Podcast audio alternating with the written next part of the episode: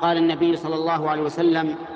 المسلم من سلم المسلمون من لسانه ويده والمهاجر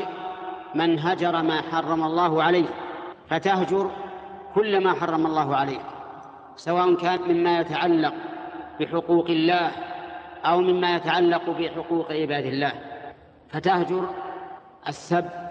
والشتم والقتل والغش وأكل المال بالباطل وعقوق الوالدين وقطيعة الأرحام وكل شيء حرم الله عليه تهجره. حتى لو أن نفسك دعتك إلى هذا وألحت عليك فاذكر أن الله حرم ذلك حتى تهجره وتبعد عنه.